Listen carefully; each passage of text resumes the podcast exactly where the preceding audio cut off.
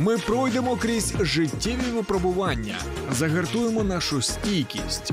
Усі разом.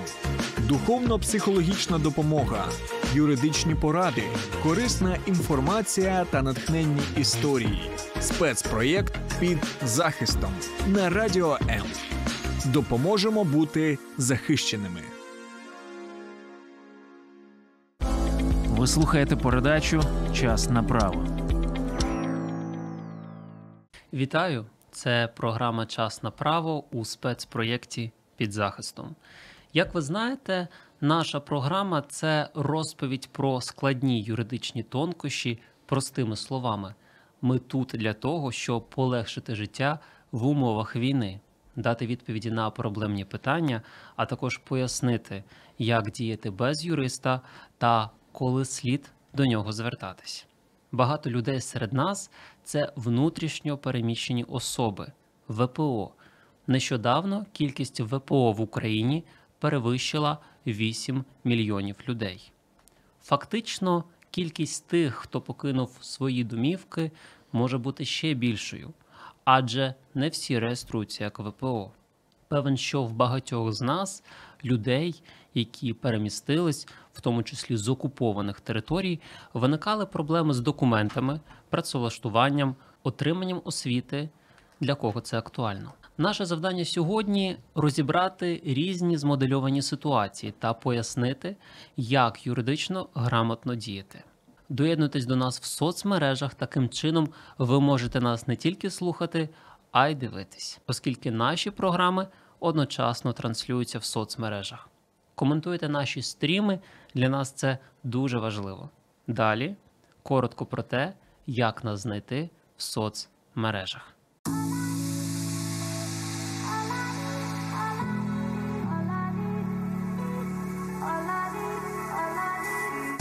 Долучайся до Радіо М у соціальних мережах. YouTube канал, Facebook сторінка, TikTok, Радіо М, Telegram, Instagram, Радіо М.ua, а також наш сайт radio.m.ua. Радіо М – це все, що тобі потрібно.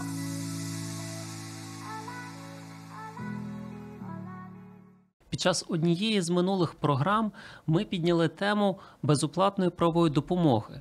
Державою гарантована і створена система такої допомоги. Вже протягом 7 років багатьом громадянам не треба витрачати шалені гроші на адвоката, оскільки дана послуга для них може бути надана безкоштовно. Нагадаю, що відповідно до Закону України про безоплатну правову допомогу існує первинна та вторинна допомога. Первинна – це консультації юриста, складання заяв, скарг, крім документів процесуального характеру, наприклад, позову до суду. Вторинна – це, у свою чергу, здійснення представництва в судах, інших державних органах, органах місцевого самоврядування. Первинна надається всім особам, які перебувають під юрисдикцією України – громадянам, іноземцям, особам без громадянства.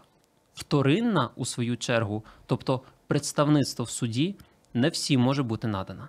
Важливо те, що за пунктом 2.1 частини 1 статті 14 Закону про безоплатну правову допомогу ВПО, внутрішньо переміщені особи, мають право на всі види послуг в рамках вторинної правової допомоги. Вам, як ВПО, мають скласти і процесуальні документи, і надати захист, представництво в суді. Серед всіх звернень про надання безоплатної вторинної допомоги, що надійшли в цьому році, 12% від внутрішньо переміщених осіб.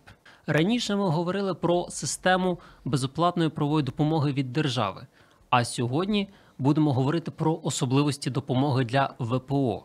Розберемо різні життєві ситуації, які стаються з внутрішньо переміщеними особами. Зрозуміти це все ми зможемо завдяки нашій гості, заступниці директора Правобережного Київського місцевого центру з надання безоплатної вторинної правової допомоги Олені Манківській. Пані Олено, вітаю вас. Доброго дня. Багато з тих ВПО, які в нас сьогодні отримали цей статус, це люди, які виїхали з окупованих територій. Як правило, процес цей може відбуватись стресово, нервово, швидко. Щонайменше не всі встигають зібрати той пакет документів, який потрібен бути. Уявімо, що ми загалом певні документи забули в окупованій частині Луганська, коли виїжджали. Паспорти, свідоцтво про народження дитини. Як загалом відновлювати ті документи, які в нас лишились на окупованих територіях? Насправді так воно і є. Більшість внутрішньо переміщених осіб, які зараз перебувають на підконтрольній Україні території, не мають низки документів. Але вперше за все не треба хвилюватися. Всі ці документи можна поновити. Але все залежить від того, який саме документ ми втратили. Якщо ми з вами говоримо про паспорт, про посвідчення, які підтверджують особу, наприклад, там про закордонний паспорт, то перш за все ми повинні звернутися до Державної міграційної служби і подати заяву на відновлення втрачених документів. Нам в цьому допоможе, наприклад, застосунок «Дія», де у нас підвантажилися, якщо ми раніше отримували, наприклад, закордонний паспорт, то він у нас буде в даному застосунку, і ми можемо це показати, і це теж буде підтвердження.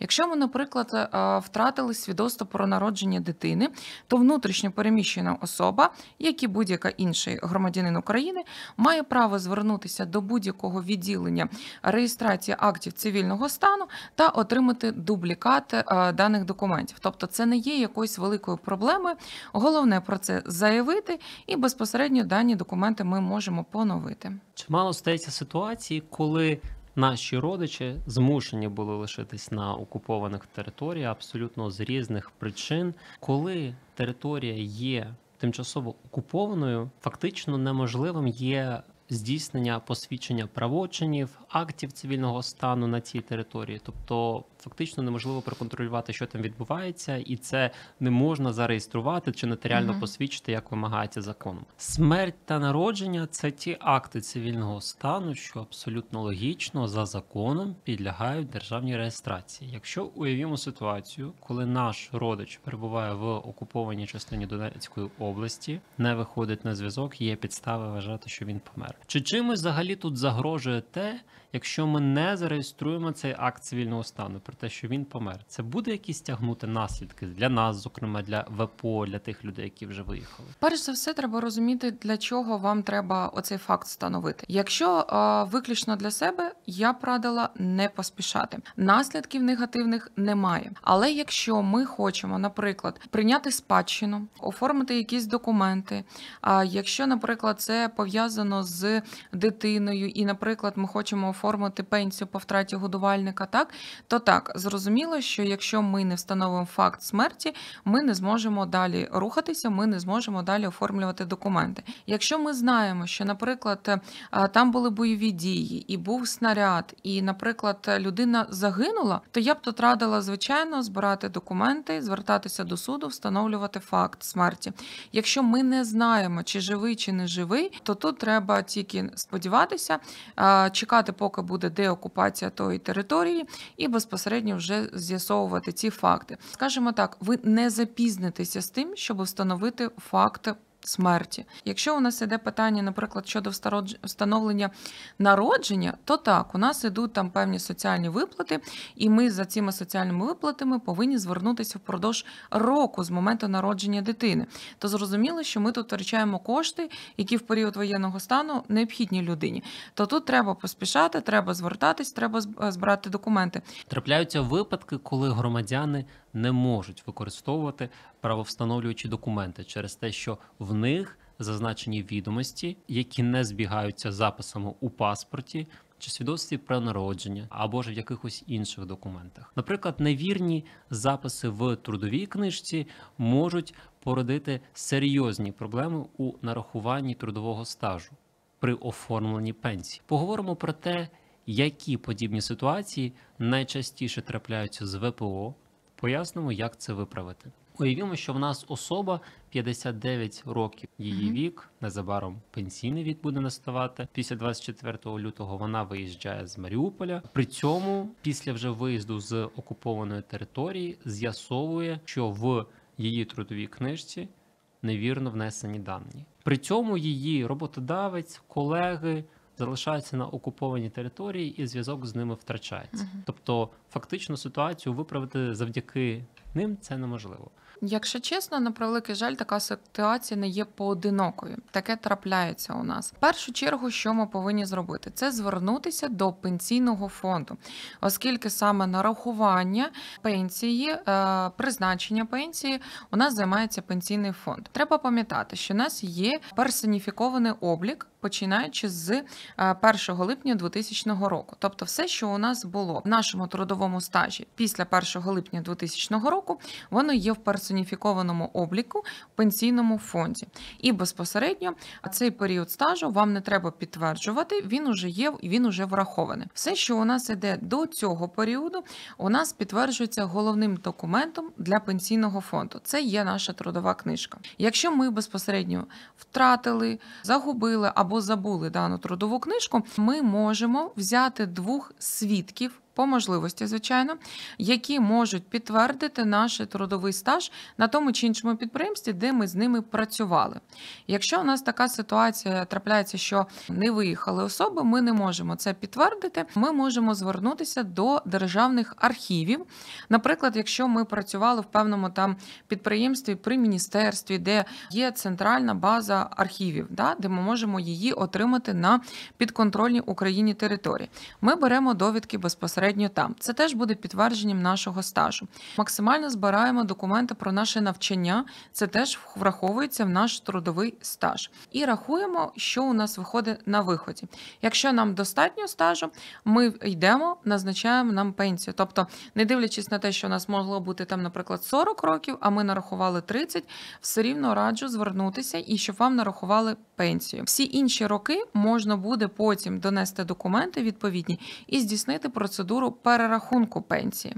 Якщо у нас не вистачає стажу, тобто ось ми після 2000 року маємо певний якийсь проміжок, певний стаж, а до 2000-го не можемо підтвердити, в даному випадку можна оформити державну соціальну допомогу, яка призначається замість пенсії. Вона буде на мінімальному рівні, на мінімальному прожитковому рівні, але безпосередньо це теж виплати, які в цей період часу вам допоможуть. Це буде на рівні приблизно 2200, ось такого формату. Це не просто якби виплати, поки ми вирішуємо, поки ми судимося, це державна соціальна допомога, яка призначається замість пенсії. Якщо особа мала можливість якимсь чином передати довідки з колишнього місця роботи, навіть з печатками, які не визнані Україною і взагалі всім світом, ми могли звернутися до суду та підтвердити цей стаж на підставі тих документів, які ми маємо,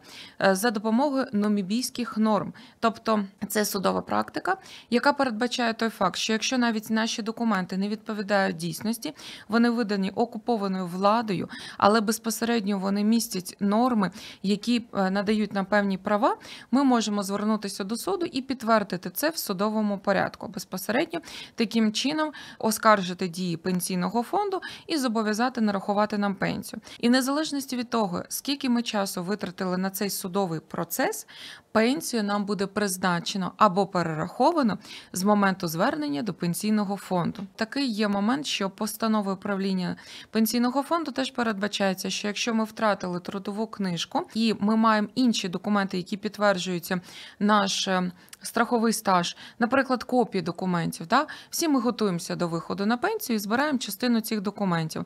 Ми можемо теж їх надати, і пенсійний фонд може порахувати по середній заробітній платі по регіону в ті періоди, коли ми там працювали, наприклад. Але я б радила, саме легше це надавати документи, те, що у вас є, по можливості, якщо разом з вами переїхали ваші колишні працівники, залучати їх як свідків і намагатися максимально призначити пенсію.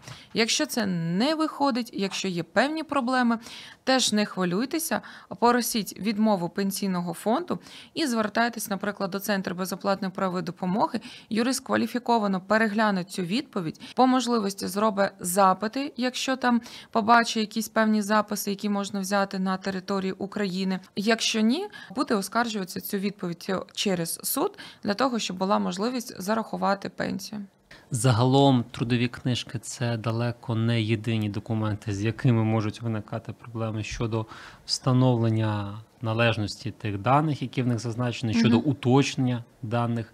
Якщо коротко зрезюмувати, щодо яких проблем ще люди звертаються? В більшості у нас зараз так є така проблематика, що у людини пошкоджене майно, але не залишилося правовстановлюючих документів на квартиру.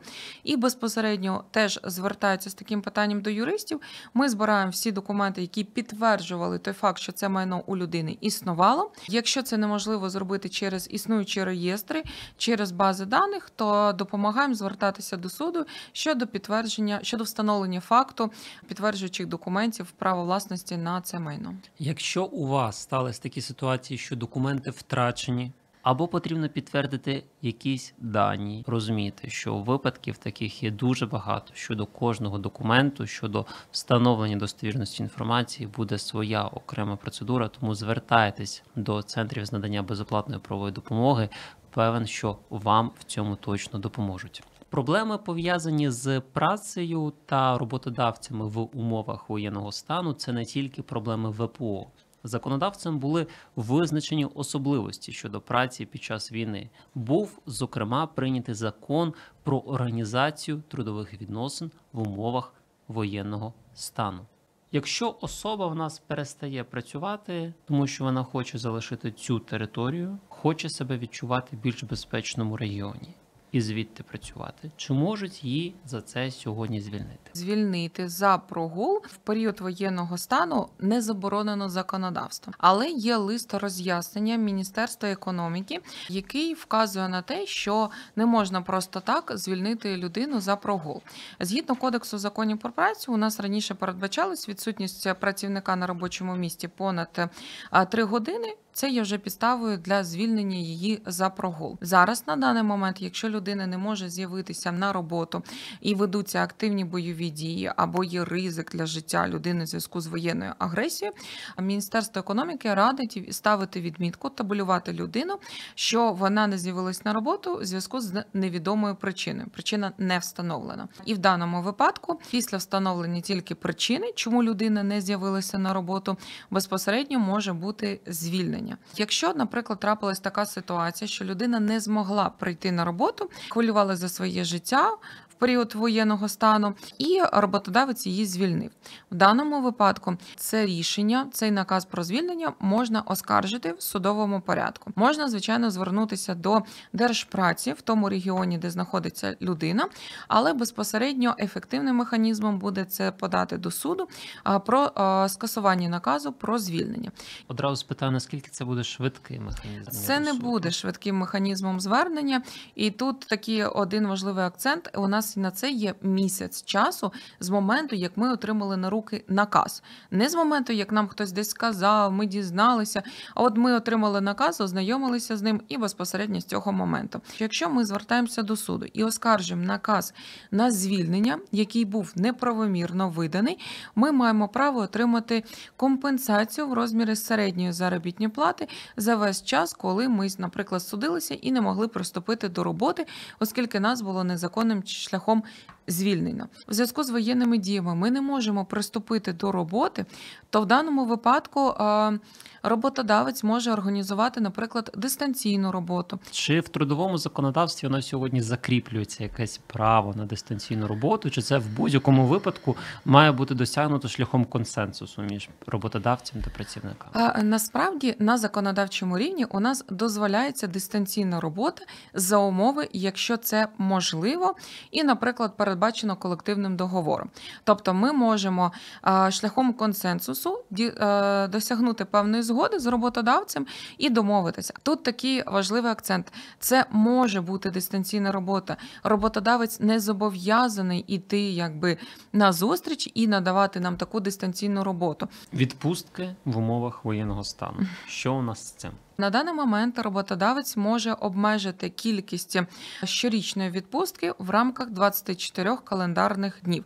Навіть якщо ми з вами маємо там і 100 днів, все рівно роботодавець не може обмежити це в рамках 24 календарних днів. Якщо говорити про початок воєнних дій, у нас законодавством було передбачено, що можна було брати відпустку без збереження заробітної плати на невизначений період часу. На даний час це є певне теж обмеження, тобто це це 90 днів. Якщо ми з вами беремо відпустку без збереження заробітної плати, у нас не йде стаж. Коли у нас немає з вами відрахувань до пенсійного фонду, то в даному випадку і стаж нам не рахується. Значить, у нас і немає відрахування на щорічну відпустку.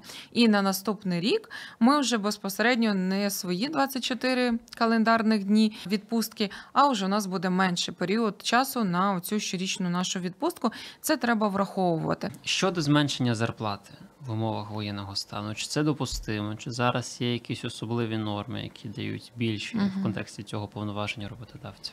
Прямої законодавчої норми, яка передбачала зменшення заробітної плати, і бути не може. Але треба врахувати те, що у нас є декілька складових нашої заробітної плати. Це може бути ставка, як звикли люди чути, і надбавки, премії, доплати.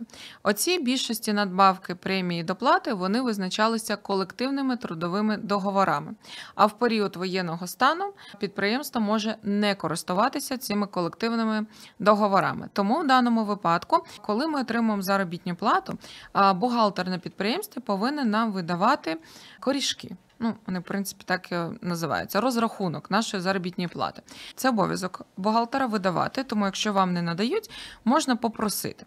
Де зазначена наша ставка, безпосередньо надбавки, доплати, премії і так далі. Тобто всі складові нашої заробітної плати. Головне, треба розуміти, що мінімальна заробітна плата, яка зараз становить в Україні, є 6700 гривень. І менше, чим цю суму, роботодавець не має права вам виплачувати. А якщо роботодавець виплачує вам менше цієї суми, це вже є грубе порушення, яке тягне за собою кримінальну відповідальність зі сторони роботодавця. Тому, якщо є такі порушення, потрібно не соромитися, відразу звертатися. Можна звертатися і в Держпрацю, безпосередньо заявляти про таке порушення. Можна навіть писати заяву про вчинення злочину, оскільки за це передбачається кримінальна відповідальність. Наразі чимало працівників – це ФОПи, які у свою чергу працюють не за трудовими договорами, а за цивільно-правовими. Це абсолютно інше законодавство. Давайте пояснимо загалом, чи можна їх оплату праці зменшувати. Коли ми є найманими працівниками, тут працюють гарантії, які закріплені Кодексом законів про працю і Законом України про особливості трудові відносини в період воєнного стану. Коли ми говоримо про ФОПа, це цивільно-правова угода, це наші цивільні відносини. Вони регулюються безпосередньо цивільним кодексом, цивільним законодавством. Якщо в нас в договорі вказано, що рівень заробітної плати становить таку суму, значить, продовж дії всього договору ми безпосередньо з вами і виплачуємо цю заробітну плату і отримуємо її. Якщо у нас в договорі вказано, що може переглядатися з тих чи інших умов, тоді безпосередньо роботодавець, так, звичайно, в залежності від умов нашого договору, цієї цивільно-правової угоди, може переглянути розмір заробітної плати. В односторонньому порядку зменшувати заробітну плату роботодавець в даному випадку не може, оскільки це вже буде неналежне виконання умов договору. За частиною 1 статтею 15 Закону про організацію трудових відносин в умовах воєнного стану відшкодування працівникам та роботодавцям пов'язаних із трудовими відносинами грошових сум, втрачених внаслідок збройної агресії проти України, здійснюється за рахунок коштів держави-агресора. Також таке відшкодування буде здійснюватися з коштів, отриманих від фондів на відновлення України, у тому числі міжнародних. Можуть бути й інші джерела, які передбачаються законодавством. Коротко згадували про так зване призупинення трудових відносин, що воно собою являє, коли воно може мати місце. Треба розуміти, що призупинення трудових відносин, воно не тягне за собою їх припинення. Тобто ми залишаємося працювати на підприємстві, ми є найманим працівником, у нас трудові відносини зберігаються. Але в тих випадках, коли на території, де знаходиться підприємство, ведуться активні бойові дії, ми не можемо приступити до роботи. Підприємство підприємство не може нам забезпечити належні умови праці, або є реальна небезпека для нашого життя, виходом з цієї ситуації є призупинення трудових відносин. Роботодавець нам не виплачує заробітну плату, а виплата цієї заробітної плати відбувається за рахунок репараційних виплат держави-агресора та безпосередньо з міжнародних фондів. Ми не знаємо, коли будуть ці репараційні виплати. На даний момент якогось певного єдиного фонду ще не існує. Міжнародні фонди працюють в цьому напрямку, є заморожені активи країни-агресора, і безпосередньо з цих заморожених активів і будуть здійснюватися ці виплати.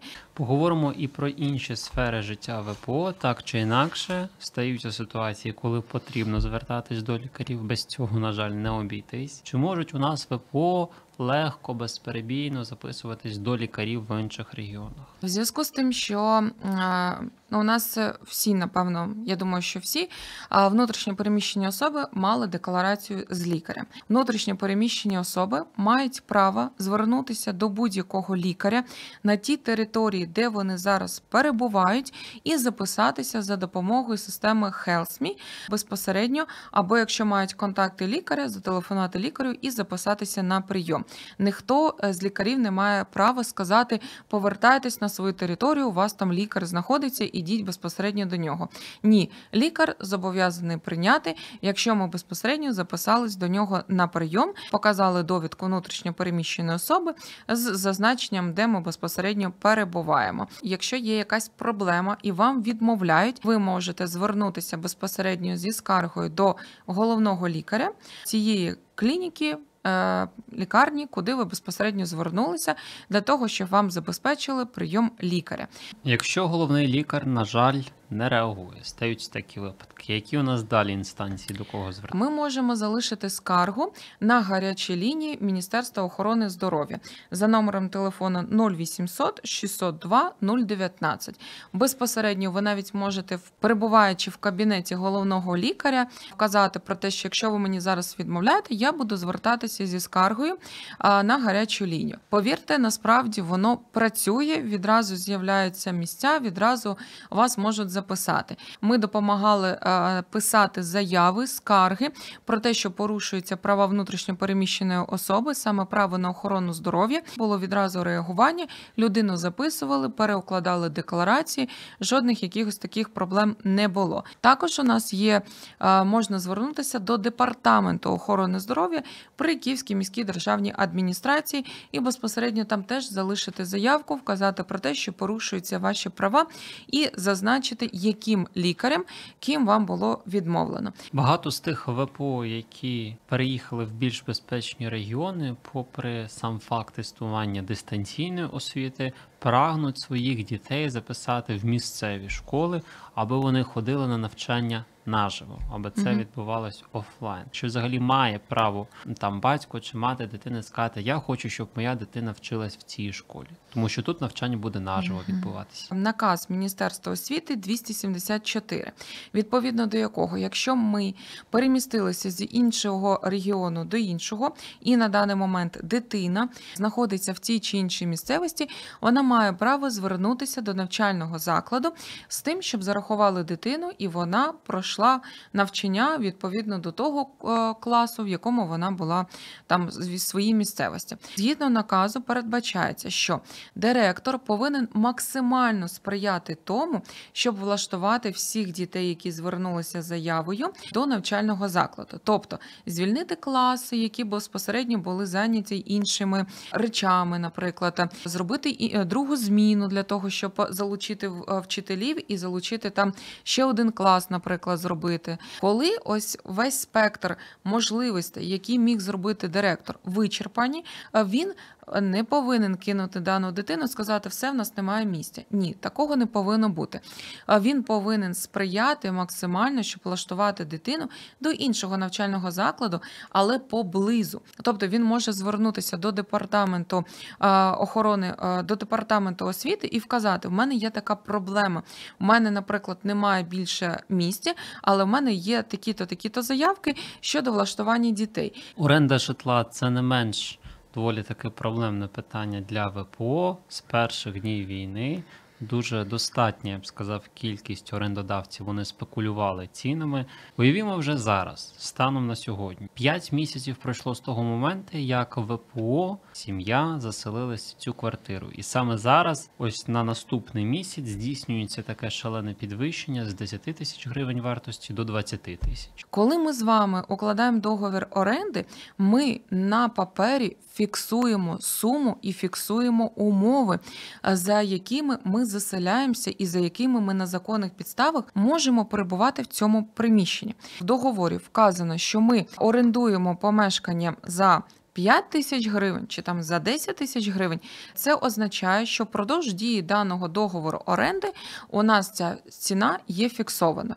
Знову ж таки, я б дуже радила перечитувати всі договори. Інколи буває такий момент, що в договорах в останніх розділах інше прописується, що в односторонньому порядку може бути змінена ціна договору з попередженням за місяць. Щоб ви просто розуміли, це незаконна вимога, і в даному випадку перед підписанням договору треба все перечитати, і можна запропонувати, а я не погоджуюся з цими умовами договору, давайте їх переглянемо.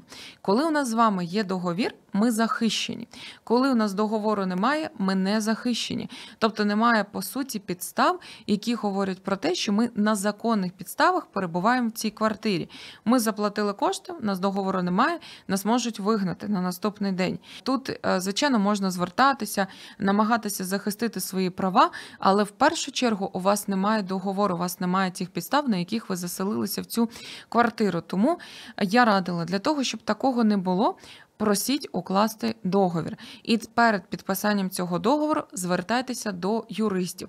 Ви можете звернутися в Центр безоплатної правової допомоги на консультацію. Юрист перечитає, розповість вам всі можливі підводні камені, які можуть бути в цьому договорі, всі вигідні і невигідні сторони, навіть може роздрукувати або внести якісь певні зміни, або надати типовий договір, який ви можете надати орендодавцю і безпосередньо запропонувати. Виплати від держави – ще одна не менш важлива тема для внутрішньопереміщених осіб. Їх можуть отримати люди, які вимушено покинули домівки, але перебувають в Україні. За роз'ясненнями, які містяться на порталі «Є допомога», послуга доступна українцям, які переїхали з території, де були або продовжуються бойові дії. Заходьте на сайт за посиланням «Гроші є допомога.gov.ua», аби отримати всю інформацію щодо виплат. Зараз ми її для вас актуалізуємо. Пояснимо, хто має право на таку допомогу. Постанова Кабінету міністрів 332 від 20 березня 2022 року, яка безпосередньо передбачає, що внутрішньо переміщені особи мають право на отримання виплат. Прописано, в які періоди і коли вони мають право на отримання цієї виплати. Тут треба прослідкувати ситуацію, що виплати мають право отримати внутрішньо переміщені особи, які перемістилися з окупованих територій або територій, на які проводяться активні бойові дії. Якщо ваша територія, з якої ви перемістилися, вона зараз є в списку територій, на яких проводяться активні бойові дії, або вона є окупованою, ви маєте право на отримання виплат. Ці виплати становлять 2 тисячі гривень в місяць, а якщо це особа з інвалідністю, то виплачується 3 тисячі гривень. Ви звертаєтесь в управління праці соціального захисту, наприклад, за отриманням статуса внутрішньо переміщеної особи. Ви подали всі документи, вам надали цей статус. Потім ви повинні звернутися з заявою на отримання цих виплат. У нас дуже часто зараз звертаються громадяни, які вказують, а мені немає виплат. Я отримав статус внутрішньо переміщеної особи, але в мене немає виплат. Ми починаємо з'ясовувати, чи писала людина заяву на отримання цих виплат. І на превеликий жаль, більшість, чи в зв'язку з тим, що не знали, чи в зв'язку з тим, що в той момент не відреагували, не писали таких заяв. Вона вона пишеться після того, як ми отримали статус внутрішньопереміщеної особи, оскільки безпосередньо ці виплати даються внутрішньопереміщеній особі. В більшості, коли ми звертаємося до управління праці соціального захисту, людині надають документи, вона подала і вона вважає, що вона вже на все, що могла, подала. Але насправді ми отримуємо статус, а потім заявляємо на отримання цих виплат. Це не відбувається автоматично. Ми можемо і не отримувати ці виплати. Це наше право на їх отримання. Тому тут треба прослідкувати, чи писали ви безпосередньо цю заяву. Дуже багато внутрішньопереміщених осіб оформлювали ці виплати через застосунок «Дія». Теж от щодо дії трапляються такі ситуації, коли людина каже: я подала, я там, в мене є відмітка, що мою заяву було прийнято, вона в опрацюванні, але виплат немає. В даному випадку можна звернутися в Міністерство цифрової трансформації і вказати про те, що подавалася така заявка, але вона не опрацьована, або безпосередньо до управління праці соціального захисту, або до Міністерства соціальної політики можна звернутися, написати листа і вказати про те, що я ось зареєструвався, однак виплат немає. На початку, в травні-березні, у нас була така ситуація, коли є нові внутрішньо переміщені особи і є ті, які перемістилися з 2014 року. І на той момент дуже часто були такі проблеми, що ті особи, які не отримували виплати, ті, які перемістилися з 2014 року, теж мали право на отримання виплат, компенсації за піднайм житла. Але якщо ви не станом на 24 лютого 2022 року не отримували, не подавали заявку на отримання цих виплат, вони цих виплат і не отримували. І той період і не отримували. А ті, які тільки перемістилися, вони безпосередньо заявили, вони є внутрішньо переміщеними особами з території активних бойових дій, які затверджені постановою Кабміну, і безпосередньо ті особи отримували. А на початку березень-травень ми дуже часто зверталися до суду за оскарженням безпосередньо відмови управління праці соціального захисту в отриманні даних виплат. І більшість зараз справ знаходиться в судовому порядку і в процесі розгляду. Наразі наша програма підбігає до кінця. Ми щиро віримо, що, перебуваючи, зокрема, в статусі ВПО, у вас ніколи не виникатимуть озвучені нами проблеми, в разі чого ви знаєте, до кого звернутися. Ми лишаємо контакти системи безоплатної правової допомоги в описі до відео в соцмережах. Віримо, що настане час в нашій країні, коли такий статус, як ВПО, надаватись не буде. Просто для цього не буде потреби. Ніхто не буде вимушено покидати свої домівки, в країні буде мир і спокій. Спасибі вам, Олено. Я думаю, що ми точно спрямували людей, і вони знають, до кого звернутися в разі виникнення проблемних питань. Спасибі вам. Дякую вам. Ми пройдемо крізь життєві випробування, загартуємо нашу стійкість. Усі разом. Духовно-психологічна допомога, юридичні поради, корисна інформація та натхненні історії. Спецпроєкт «Під захистом» на Радіо М. Допоможемо бути захищеними.